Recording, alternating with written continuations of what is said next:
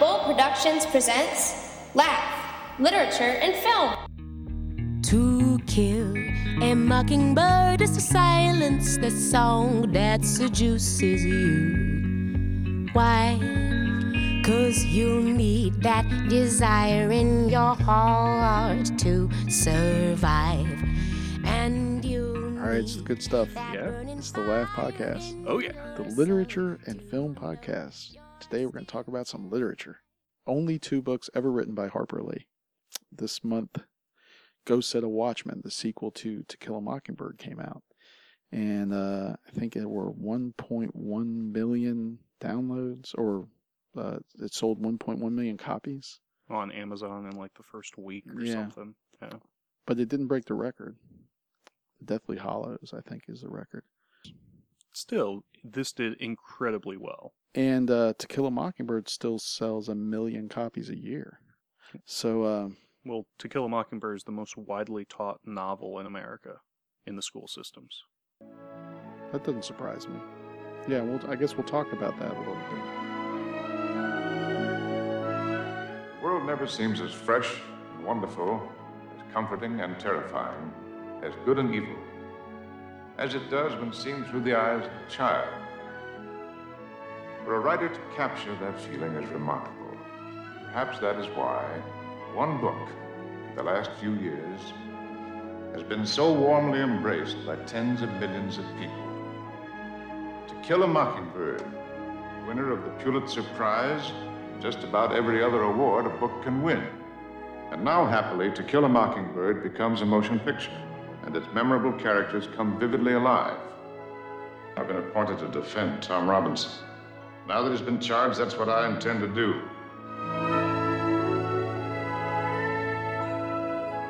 So that was Gregory Peck, and he starred in the uh, film adaptation of To Kill a Mockingbird. Now, what's your experience with the book there, Mr. Two Frames? Uh, I originally read it in ninth grade, and I've been teaching it for the last eight years. Are you are you sort of burned out on it? No, I still enjoy it. But, Really? yeah, I'm a weirdo when it comes to teaching. I like to do the exact same thing year after year after year. But how does that make you a weirdo? Isn't that what Mo- teachers do? most teachers try and avoid that i find they they try to do things differently I, I will do the exact same thing again and again and again Well, it just makes your job easier. yeah but i, I also i don't mind that How did math teachers approach it? they don't change things, do they? Two plus two is still two. maybe try and do a different worksheet whatever i, I mean i i, I like the, i like doing the performance again and again and trying to recapture all those moments but i mean i was also a lifeguard Uh huh. when i was younger i, I like these repetitive task type jobs All right. so so yeah but i've been teaching it eight years i've seen the movie 30 times now So you enjoy the book itself, To Kill a Mockingbird. You must have read it several times over now, including all the time that you read in class. Probably seen the movie 25 times, 30 times. Yep. And do you enjoy both of them still? Mhm. Hmm. still enjoy it what about you Well, I taught To Kill a Mockingbird for a number of years. I watched the movie. I don't like the movie, and I like the book as a collection of short stories, but I don't like the overarching narrative of it necessarily. I have some criticisms about the book, which might be interesting to get into. Mhm. Uh, but I like the book a little bit more than the movie. So, in terms of To Kill a Mockingbird, it turned 50 in 2010. And uh, Eileen Reynolds, writing in The New Yorker, asked this question Whose story is it? To Kill a Mockingbird? Is it Scout, Atticus, or Boo? And there's a there's a book by uh, Wally Lamb, Scout, Atticus, and Boo. So essentially, this story is about, uh, or it's told from the perspective of a of a grown up uh, narrator, Jean Louise Finch, looking back back on her life as a young uh, scout, and tells the story of her and her uh, father's. Uh, I guess he takes on a, a case of someone that's been falsely accused of rape, a black man that's been falsely accused of rape in uh, 1930s Depression era uh, Deep South, Mhm. set in Alabama. And I guess it also tells the story of her running around with her brother and a young character named Dill. And uh, there's this weird guy that lives in a house across the street from them that they sort of have developed or manufactured this uh, history around. His name is Boo, Boo Radley. And uh, I guess it's sort of the intersection of those people's stories. So, Mhm. what say you? What do you think? Whose story is this? To Kill a Mockingbird, the book. Um, the book is set up as a buildings Bildungsroman, which is just a fancy way of saying a coming of age tale. Though Scout, uh, as the narrator, acts more like um, the narrator Ishmael in Moby Dick. she Um, lives in the end. No, well, she lives in the end, but also in the first half of the story, she's an active character. Ishmael's an active character in Moby Dick. During the second half of the book, they just become objective observers. They have very little action in the story. Very little actually happens to them. They're focusing more on other characters. And this is where we really see the courtroom scenes. Uh, we get much more into the entire trial and the Tom Robinson story. hmm Scout is merely an observer, and we're seeing the story through her eyes. And it's an it's an interesting plot device. I wish it was used more often. So you see it as Scout's story. Mm, it's set up as hers. I like I like the the the narrative frame of that of a of a of a woman looking back on her life and then uh, acting as as sort of the narr- an objective narrator uh, in a subjective sort of way. It's that that mixture of first and third person is pretty interesting. Mhm. Uh, so structurally, it's a very uh, I wouldn't say complicated novel, but it's a sophisticated novel in that sense. So it's a very teachable novel when you're going in front of students and trying to show them how complicated a novel can be trying to show them this advanced plot structure the symbols that i'm sure we'll talk about as we go through this podcast there's just a lot to teach it really opens up kids eyes to uh, the world of literature Doesn't it depress you when at the end of the book they still think Scout's a boy? they do. There's probably people right now that are listening that Yeah. are surprised to find out that Scout's a little girl. i've had kids write me essays um, about how they didn't like the book even though that wasn't the topic of their essay um, Right. because how to kill a mockingbird never taught you how to kill a mockingbird Right. It's like Homer Simpson said, I swore never to read again after To Kill a Mockingbird gave me no useful advice on killing mockingbirds. It did teach me how to judge a man based, or not judge a man based on the color of his skin, but what good does that do me? No, I I mean, I, I like it. Do I have problems with the story? Sure. And, you know, you teach it beginning of the year, generally in the fall, and then at the end of the year, we go back to it, and I can make the kids see it in a completely different light. And I can trash Atticus before their eyes. Because he is really a jerk. He's well, he's set up as a perfect lawyer, perfect father, Mhm. perfect shot. But if you actually look at his actions in the story, he turns out to be a huge jerk. Well, not overall, but Uh, I mean, you you can make the argument, but I don't think most kids are going to agree with you. oh, I, think a lot of them agree. All right, So, I mean, it make your basically, argument. uh, during the trial, he goes after Mayella Ewell, and Right. he points out to her that Tom couldn't possibly have attacked her because he has a bad arm. He got caught in a cotton gin when he was 12, I believe. And she just breaks down on the stand and flees. He could have brought all this up when her father was on the stand. Yeah, but it's possible it didn't occur to him until that until that scene. That he's not a great part. lawyer. Well, he might not, that be a smart. great lawyer, but that doesn't make him a jerk. Okay, I, I- I don't think that there's enough in the novel to make you think that he didn't know all this ahead of time. Right, but again, he's a the screenplay hints at it, but he should have said all this to Bob Ewell. He should have because Bob Ewell is the one who masterminded this whole cover up and the accusations against Tom Robinson. He's also beating his daughter, so she's scared for her own life. So Right. she has So to go along with this. And Atticus could have gone to the judge ahead of time and said, Look, this never needs to go to trial. Let's deal with this quietly. maybe he needed he would he would say in order to eff- effectively defend my client i need to create the biggest spectacle i can in the courtroom and i need to i need to choose the girl to pick on instead of uh Instead of Bob Ewell. yeah he might have been able to lie his way out of it it might not have been as um effective in terms of the presentation No. all right i still i don't think that that makes him necessarily a jerk He pits on a defenseless girl. who accused someone of rape because her father beats her Yeah, she and still she was it. afraid. She still accused him of rape. What, what was she supposed to do? She ha- she has to live with this man. Yeah, I don't know. She, She has no other options. I mean, the book sets up that she's not intelligent at all. But she, gets also a- seduced Tom, and she would have to admit that she seduced him, and then and then try to. Uh, I, I I'm trying to think of how it happens in the novel. Didn't she call him in to break up a chifforobe? Mm-hmm. and uh, and then she comes on the to him. children are, right, and it took her a slap year to save up seven nickels to send them to go get some ice cream. right. So she sent off these people so that she could get close to uh to the you know the virile Tom Robinson. The only person who was ever nice to her. So she's culpable in that sense, in terms of like Oh, she is. him in. So that I mean, I don't really feel sorry for May Eliu. But anyway, Alright. go on. Anything else? I can understand that you don't feel sorry for her, but she's not the worst person here. No, and I mean, honestly, is, but none of this should have gone to trial. There were many other ways to deal with this.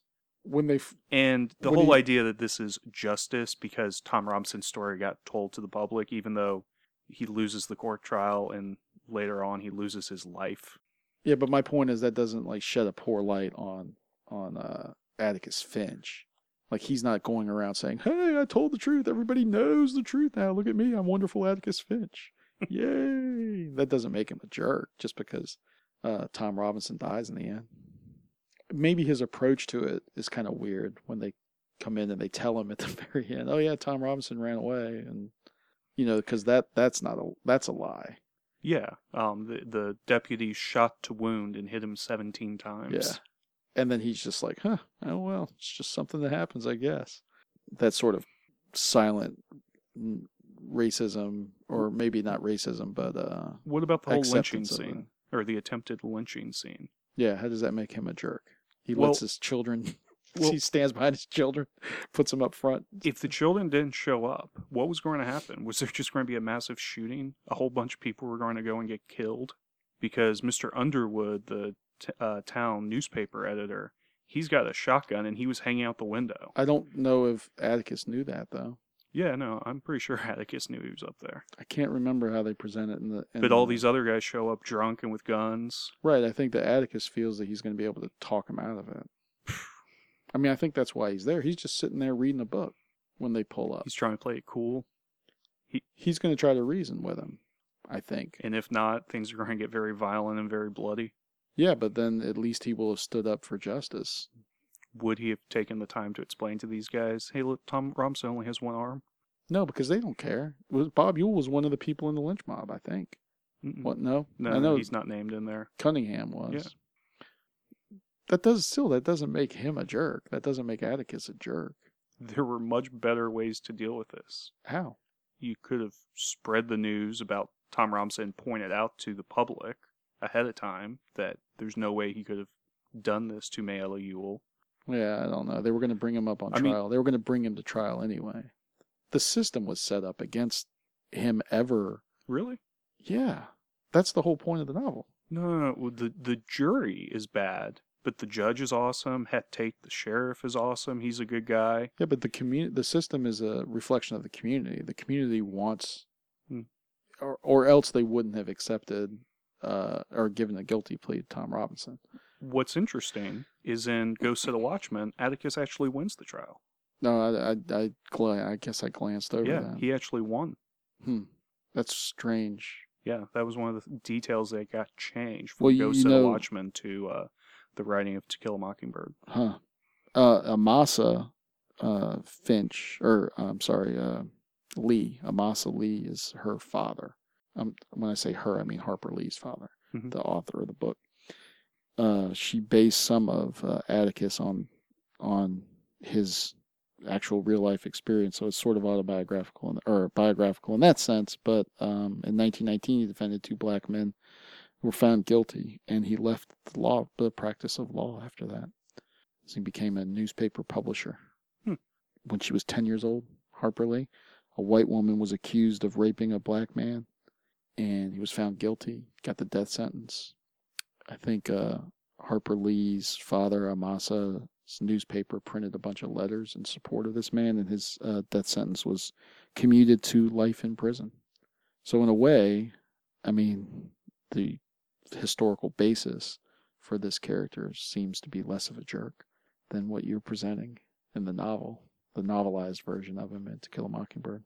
the novel uh, moves the plot forward for the greatest dramatic um, emphasis. Right. It's not if Atticus is as logical and as smart as he is said to be in the novel, he would not have had the events play out in this way. I do think it's a huge plot hole. Uh, I don't know. I don't know if it's huge or not. I mean, it's there. You make an an interesting argument, but I still think that most people are not going to accept that that viewpoint that Atticus is a jerk. Well, we don't want to think Atticus is bad, and um, isn't that why a lot of people have had trouble with Ghosts of the Watchmen?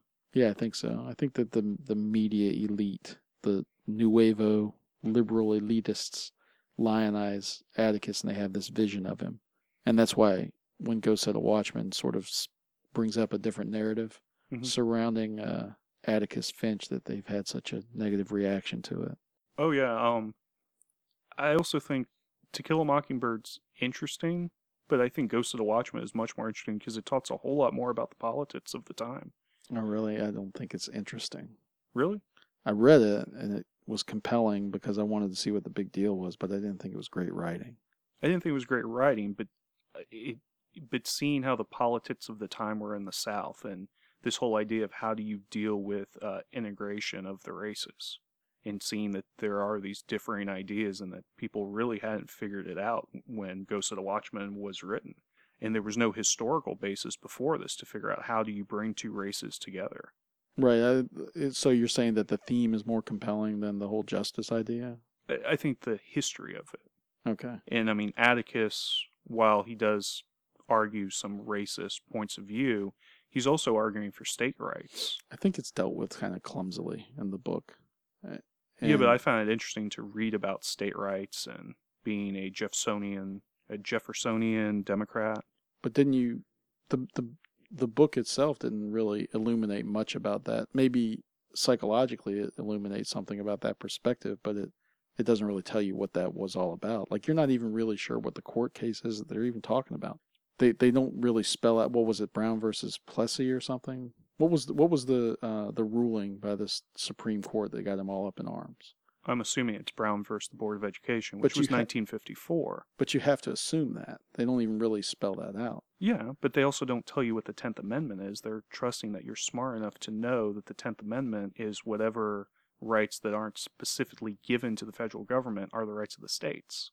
how does that how does that tie into the narrative of Go Set a Watchman and how does that make that an interesting book? I, just because you have some insight into the Tenth Well, I would- Amendment and Yeah, I mean, I have some insight because that's come up a lot more um, beginning of the summer, I guess, late spring, when uh, the Supreme Court ruled on gay marriage. right, A lot of the counter arguments were involving state rights. right, So, you know, it still does play a little bit into our culture or in our society right now. It's just most people don't want to read into it. I love reading all, into all that stuff and reading, you know, transcripts that go on for 60, 70 pages. wait, So, you that you- doesn't happen in Go Set a Watchman. no, but I, It doesn't transcripts don't go on for six or seven. no, pages. no, but they just kind of mention what. but I, I mean, I'm reading. I guess I'm reading everything that's going on culturally right now with us. And when court cases are mentioned, I will actually go and read the actual court documents. So when I was reading Ghost of the Watchmen, a lot of this stuff I thought resonated because of right now what's been going on with um, gay marriage Mhm. And the whole idea of state rights. Apparently, back in the 50s, there was a lot of stuff going on with state rights versus the federal government stepping in and telling the states what you're going to do. And I think it's interesting that Atticus Finch doesn't want the federal government getting involved. He wants to handle his own business well, yeah, in the I mean, business that- of his town. that's part of the perspective that he brings up, and that's part of his point of view. Yeah, and it's interesting because that's one of the things that critics don't like about Atticus in Ghost of the Watchmen, and maybe leads them to believe he's more of a racist. But in To Kill a Mockingbird, people like that Atticus is an individual, that he is the town leader, and he's leading the town to do what's right. Well, yeah, I mean that they're because he represents two different points of view that they're projecting onto him. The, the people that are upset about Atticus Finch and Go Set a Watchman think that it's the same character, and it's not. Yeah, but It's not the same guy. but he's still motivated to do what's right and to follow the law. I think the Go Set a Watchman is telling a different story, and I think they're using different characters. I, I don't think it's like um, like Greek mythology. There's a different um, Hercules depending on who's telling the story. There's a different uh, Oedipus. The Romans uh, version of Ulysses is very different than the Greek version of Odysseus. And I think that there's a similar contrast between the Atticus of Ghost of the Watchmen and the Atticus of To Kill a Mockingbird. I don't think that they're the same character. No, I would say in Ghost of the Watchmen, he's much more interested in politics, wherein To Kill a Mockingbird, they've chosen to highlight his morality and also the way he rears his children. The Ghost of the Watchmen was the was among the first drafts Mhm. of To Kill a Mockingbird, and uh, Tay Hohoff is the editor of uh, or was the editor in 1955 or 1960. Uh, when was it published? 1960. 1960. and uh, I guess she started writing it around 54, 55. She submitted Ghost at a Watchman, supposedly, and uh, he told her to go back and rewrite it. And they, they made several changes, Mhm. or she working with him made several changes to the character and to the novel and or to uh, the the whole time frame, which um, I mean I think that To Kill a Mockingbird then becomes a much better novel, a much better story, much more interesting story than what happened with Ghost Set of Watchmen. So if people don't, if they if people think of Ghost Set of Watchmen as a direct sequel to To Kill a Mockingbird, then you can understand why they become disillusioned. Yeah. But because unfortunately the publishing companies kind of made it sound like this was going to be a sequel. They Right. played fast and loose with the history, yeah. yeah. Kill Mo Mockingbirds. Yeah, I think this would have been even more interesting to read if you could see the editor's notes in the margins in red letters, you know, Yeah, talking about will- changes. they might bring that. I mean, HarperCollins Yeah. might I mean, because present that. you can definitely see how the character of Atticus got refined. And you could, I mean, when I was reading it, I could almost feel like the author was falling in love with the character of Atticus and seeing what he could be. He becomes a much more likable character as the story goes on. Well, ironically, Ghost Set of Watchmen does not have the impact of that it does now without To Kill a Mockingbird. Mhm. So the disillusionment that the narrator or the uh, character s- of Jean Louise Finch in Ghost Set of Watchmen is experienced by the uh, audience who fell in love with Atticus Finch in To Kill a Mockingbird. So if Ghost of the Watchman was the only novel and it existed in this sort of form and To Kill a Mockingbird didn't exist, then it would not have that sort of resonance. It wouldn't have that sort of impact. You wouldn't feel a lot of people felt betrayed uh, by this novel. They they I mean, I was thinking of some kids that may have just read it, like some ninth graders that just read it last year and fell in love with it. Mhm. If they they ran out and got to kill a mockingbird, I wonder what their response was. I'm sorry, Ghost of the Watchman. I wonder what their response was to it in light of the um, the change that is presented between the two characters, between Atticus in To Kill a Mockingbird and Atticus in Ghost of the Watchmen. So I think that they were really disillusioned, and then that's just the general point of the novel. So Yeah, it's good. I mean, I love the whole idea of adaptation. I love seeing how movies come about and reading about the various changes to the movie scripts. There's a documentary that hopefully we'll get to watch and hopefully even review later this year on the show. The Death of Superman Lives. This Oh, was uh, the Superman movie that was going to star uh, Nicolas Cage. Cage. It was written in part by Kevin Smith, and there was lots of studio involvement hmm like they didn't want Superman to be able to fly. He had to fight a robot spider. There's Yeah. all just this weird and bad choices for the character Superman. Eventually, people went, "Yeah, we're not going to make this movie. It would just be wrong." And I think you know, Ghost of the Watchmen, the original editors realized that while there are parts that are interesting, it does need to be reworked. Well, you have to go back and refine it. Mhm. Now the question is how much of the original manuscript still exists in the version that they put out. The recently, this Ghost Set of Watchmen that came out that was published last month. How much was, was that added to after To Kill a Mockingbird? Or how much was added to that novel after To Kill a Mockingbird was published? I would guess quite a bit. because there's a big question about authorship. There's a bunch of controversy surrounding it. Um, Joe in uh, what's his name? Uh, Joe Nocera, I think, Mhm. writing in the New York Times op-ed, called it a fraud. I mean, he said Go Set a Watchman was just, and uh, there's a lot of links online that you can go to to sort of look at the controversy surrounding it. But apparently, her sister was in charge of the novel itself and keeping, uh, I guess, Harper Lee's image out of the public eye, and they didn't want, she didn't want this book published, or she apparently never wanted to publish another book at all, and wanted to remain just this silent, um, you know, Mhm. s- school marmish. I mean, apparently Harper Lee stopped giving interviews in the 60s. I think she talked to Oprah, but not on tape. And she told Oprah that the reason that she doesn't want to go on television or doesn't want to give interviews or doesn't want to be in the public eye is because she feels that she is Boo. She told her that I am that character Boo is is Mhm. me. So she's painfully shy. And her sister, uh, who worked at the law firm until the age of 99. Yeah. Yeah. Uh, Alice, she dies. Mhm. And then some other lawyer gets her hands on the manuscript, and then that's then there's a bunch of nefarious things that go on surrounding that. Now we have this other novel. Yeah, the New York the Times has a bunch of really interesting articles that gives the full timeline of how the manuscript was found and their different viewpoints on when the manuscript was found and I'd like to go back and see what what they uh like the changes that were made by not Harper Lee, but whoever it is. Maybe Harper Lee. Who knows? Maybe she did at the age of 87 start revisiting her novel and make some changes to it.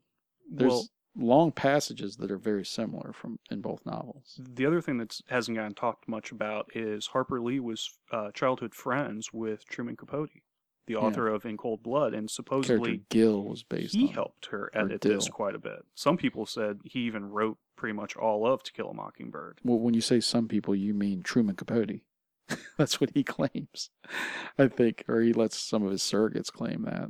Yeah, but I mean, if Ghost of the Watchman is before he got involved, I would love to see his correspondence with Harper Lee and what his suggestions were and any of his notes. Well, uh, he was famously upset that she won the Pulitzer Prize and he didn't, and he, uh, I think that they like they stopped being friends after that for a long time. I, I don't know if they ever really reconciled. I don't know. So But I mean, I guess there's a whole lot of history, and it's pretty interesting. Gregory Peck's son was asked if he thought his father would star in Ghost of the Watchman if it was ever turned into a film. You know, if they actually did this as a sequel. He's like, I don't know. And then they're like, well, do you think this book should be published? And he was quoted as saying, To me, it was an unedited draft. Do you want to put that early version out there, or do you want to put it in a, the University of Alabama's archives for only scholars to look at? what did he read the book before it was published? I don't know if he got a, a hold of it ahead of time, but I think it's an interesting point. You know, What do you think? Do you think it should have been published? Yeah.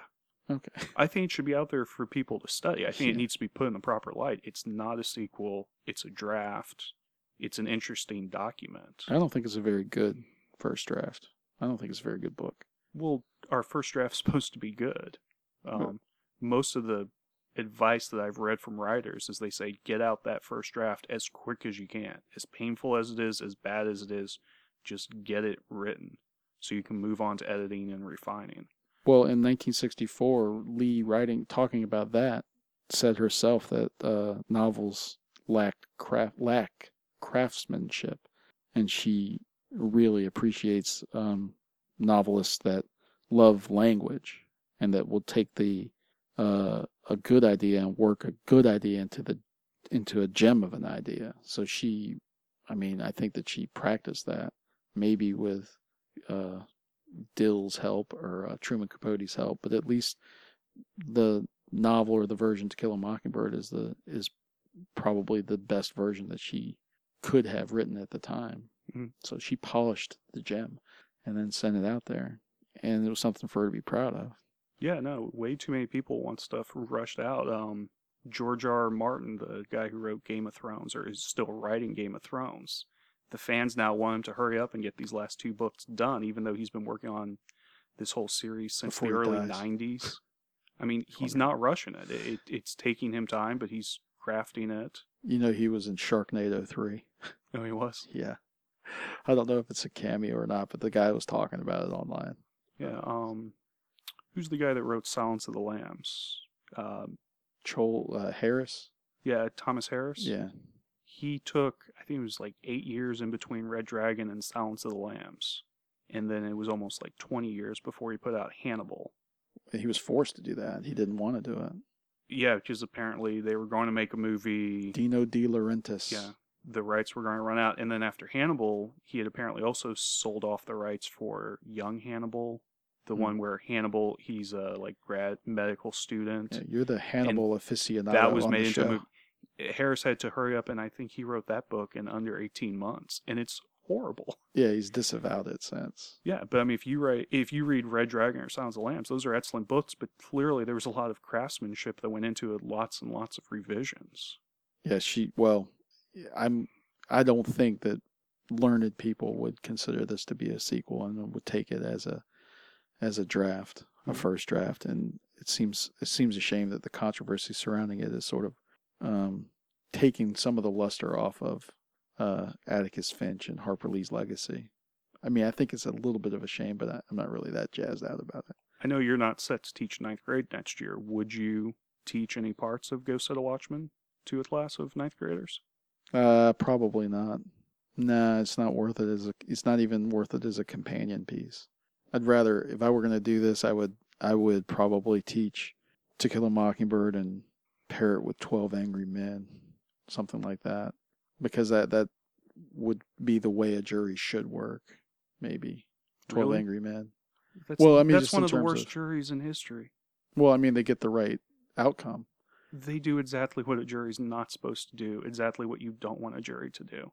What uh, come up with a correct outcome and the correct verdict. W- w- One, we don't know what happened that night. Two, you're only supposed to decide on what's presented to you, the evidence that's presented to you. They come up with alternate theories. Well, yeah, they They- discuss it, but They go above and beyond what a jury's supposed to do and what they're allowed to do by law. Wait, you think that the kid really uh, killed the man? You think that he should have been found guilty? Because they, Yes. there was only you Based on the evidence that was presented at the trial and what the defense okay. argued, wh- what? And instead, one of the ju- jur- jurists gets to be a defense lawyer. Uh, no, I think that it, I think that you have a responsibility to when you're on a jury, you have a responsibility to come up with the correct verdict.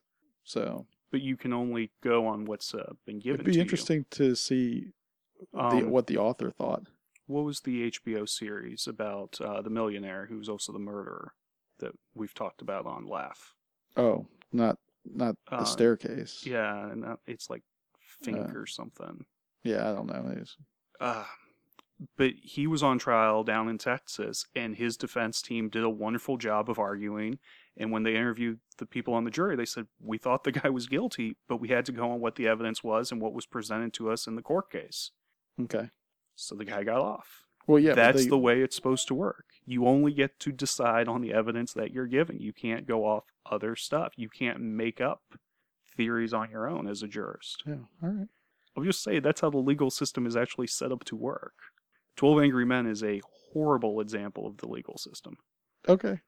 Fair enough. yeah, you you are disillusioning everybody, just like Harper Lee did Hmm. with with her Go Set a Watchman. Way to go. I mean, Way- I way like 12 Angry Men. I like to to watch it, it. but it's not good uh, law. Huh. All right. Fair enough. What do you think of the movie To Kill a Mockingbird?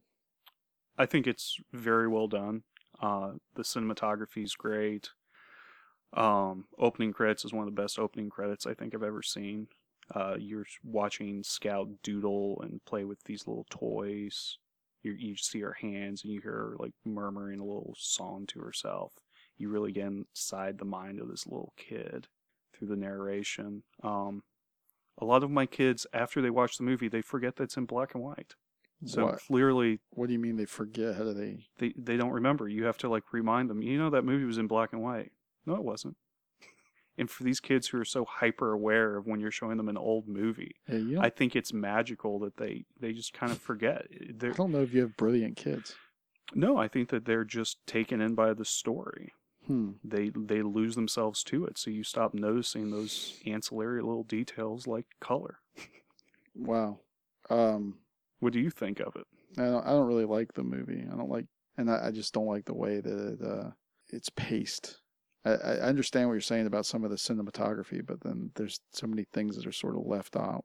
It's considered one of the greatest adaptations ever. Yeah. I mean, it's taking a very thick novel and paring it down to two hours. It's not a very thick novel. It's what, Four hundred pages. Uh, it's like three three seventy three. I want to say.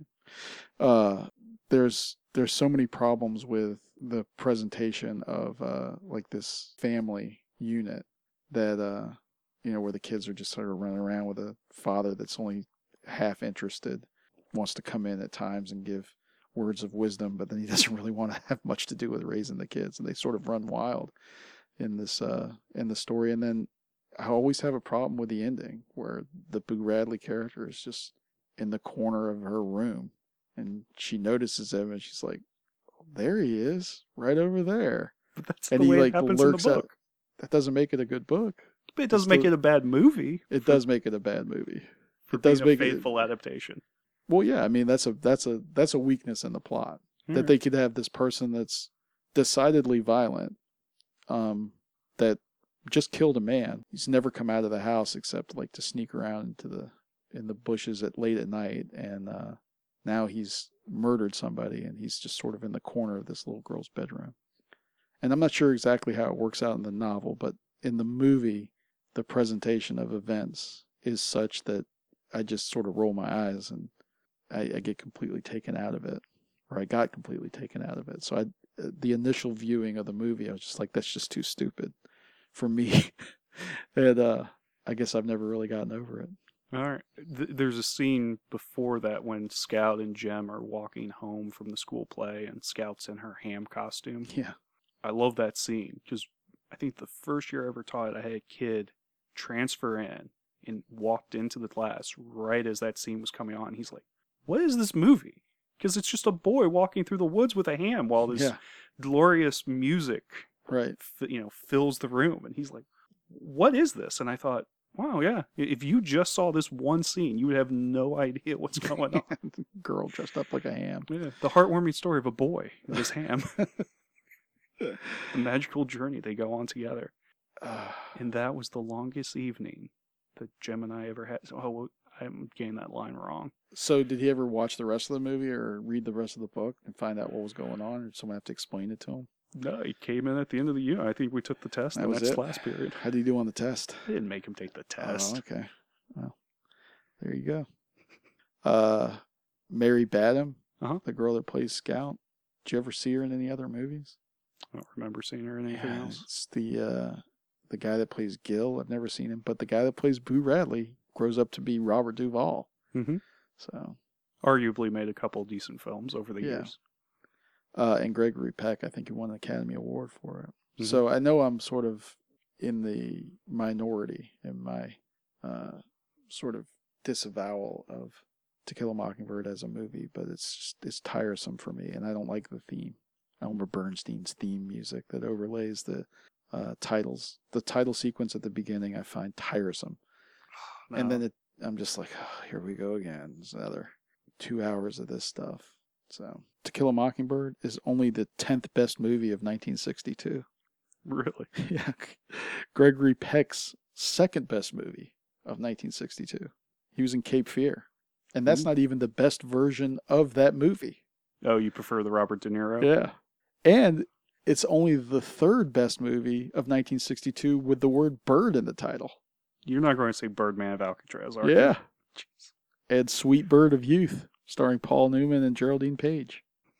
Some other movies that are better than this: The Man Who Shot Liberty Valance. It's my top ten movies of all time. And uh, you would agree, Lawrence of Arabia, Lawrence of Arabia. Uh, Peter O'Toole was robbed at the Academy Awards that year. Orson Welles, uh, The Trial. You ever see that movie about Mm. um, uh, not Gregor Samsa? Who's the guy? That's his third feature film No. after the. Oh no, this is Orson Welles' like probably twentieth film. Really? Yeah, Franz Kafka, not Gregor Samsa. Franz Franz Kafka's The Trial. Because Yeah, I thought for a number of years he wasn't able to make. Oh, he didn't work in. Hollywood. That's right. Yeah, you're right. He didn't work in Hollywood. He did some stuff overseas though, Okay. like in France. Uh, that's my take on To Kill a Mockingbird. I I think that's fine. I, I don't think To Kill a Mockingbird is aging very well. I'm not sure if we're still going to be teaching in schools in another 20 years. Sh- I don't know. Maybe I think it's it's the one novel though that acts as a cultural touchstone. It's the one literary shared experience that people have. That's why the Hollywood elites are sort of uh, latched onto it, like the nou- nouveau literati. Mhm. That everybody can use this as a reference point to say that this is the one novel that we've that we sort of share as a culture. I think it's just going to have more resonance as it Oh, as we continue. This Go Set a Watchman may have taken some of the luster off of it, but that all depends on whether or not this becomes a blip in the cultural identity. Like I don't, I don't know, I don't know how it's going to shake out with uh, Ghost with in terms of uh, looking at the two novels together. But uh, I think most people like if if you asked, I think there was a, a survey done of British librarians in 2013 Mhm.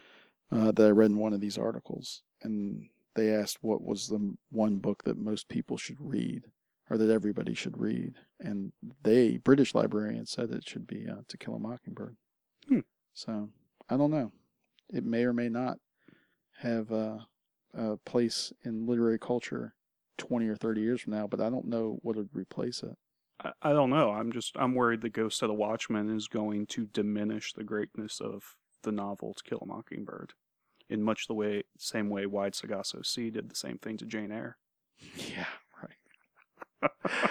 I doubt that that's going to happen. Do you think uh, Pride and Prejudice and Zombie is, is going to uh, destroy Pride and Prejudice? But then if you had zombies and Natalie Portman will be in the film, I think it gets released next year. I didn't realize that Guy Ritchie was behind uh, Agent, no, Man from Uncle. Yeah. So now I kind of want to see it. no. Yeah, it's got Alicia Vikander in it. Did you watch the Comic Con trailer? No. It's I don't watch trailers. Six and a half minutes long. There are parts of it where they show you every vehicle that the characters drive in the movie, and then every time a gun gets fired. So you, are you trying to say that the the trailer spoiled the uh, movie for you? I can't tell you what the plot of the movie is after watching the trailer. It's just nonsensical driving, explosions, gunfire. Huh. It- Well, you might be able to make that argument about most action movies. This trailer is such a monstrosity. We should study it. Didn't they say some and it goes on for six and a half minutes. It's hard to find a trailer of To Kill a Mockingbird. I had to actually make my own for the show. Really? Yeah, I had to put together uh, music with. I think the only trailer. uh, Actually, people do that online. They make their own trailers, uh, and I didn't like any of those anyway. But the one that I chose was. Uh, I think it's just Gregory Peck talking about the movie, and then it leads into a clip from the movie. It's got the music. Yeah, I was I was, I was playing around with the with the uh, GarageBand trying to put together the show for us. In fact, uh, the opening theme music was uh, Atticus by the Noisettes. So you should probably check it out. And our closing theme music is Wake Up Boo by the Boo Radleys. I like it. Yeah, they got some interesting music out. Both songs can be found out there on iTunes. So, and if you go to iTunes, what else should you do? Oh, you should definitely write a review for the show. Yeah, we need some reviews out there. We need to get some more Reviews subscribers. By far the best way you can help out the show. and uh, you can communicate to us whether or not you think we're full of crap on To Kill a Mockingbird or Go Set a Watchman, or whether or not you think uh, Mr. Two Frames over there is right about uh, Twelve Angry Men. Oh, I am. Because now I got he's got one angry man sitting across from him right now. he's just tried to destroy America's jurisprudence through his uh, interpretations of these classic American novels and movies. Uh, but nevertheless, uh, where would you go if you had to, if you tried to uh, give us your feedback? Well, you could write the show directly at thelaughpodcast at gmail.com. You can send us a message on Twitter um, Yeah. at the Laugh Podcast. And we're also on facebook.com slash the Laugh Podcast. Awesome. Uh, we haven't we haven't had any changes yet on the uh, box office challenge, have we? Nope, it's been a quiet two weeks, though I do have Mission Impossible 5. And I, s- I think I'm up sixty million on you or something like that. Something like that, yeah. You have one film left, Sinister 2, at the end of summer. I've And it- got Mission Impossible 5 this weekend, and next weekend I've got Fantastic Four. And you indicated that Mission Impossible 5 might only do 50, 40 million. That's what it's So I'll tracking still right be now. up 10 million. Yeah, and then who knows what Fantastic Four is going to do. So Wh- it's- when I read that people aren't allowed to put out reviews until like three hours of the opening showtime, It's that is good not for- good. It's looking good for the L train. That's bad. That's almost as bad as not screening a movie for critics. Huh. Yeah, it's the same thing. I mean, it amounts to the same thing, doesn't it? The thing Pretty is, things there there will be uh they will release some of the information about how bad it is in advance. There just won't be anything official. Yeah. So, So, the embargo worries me. So right. we will see what happens. And I think next week we are reviewing Mission Impossible 5 on the show. we should be able to. I already saw it. Very nice. I will have to get to theaters then. Looking forward to it. I think there was some good writing in in Go Set a Watchman though. Other than the parts that were badly written. Yeah, there is a good line. Harper Lee writes, "Prejudice, a dirty word, and faith, a clean one, have something in common. They both begin where reason ends." Probably the best line from that book. So for Mister uh, Two Frames over there, I'm the L Train. It's been a pleasure. Pax et bonum, everybody. There be dragons.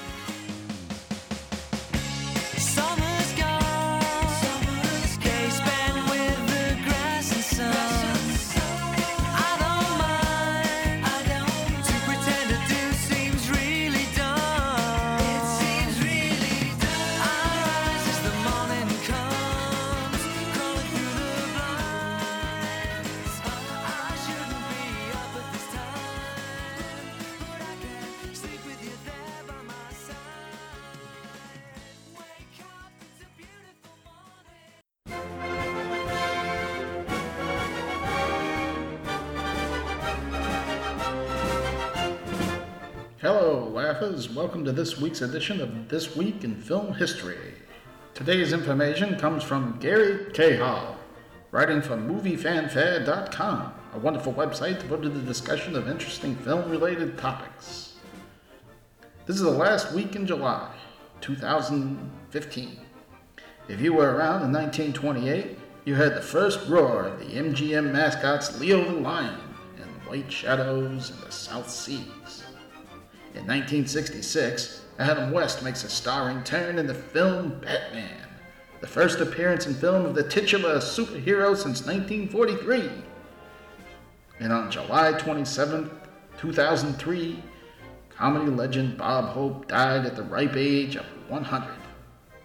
Thanks for the memories, Bob. And that's this week's This Week in Film History.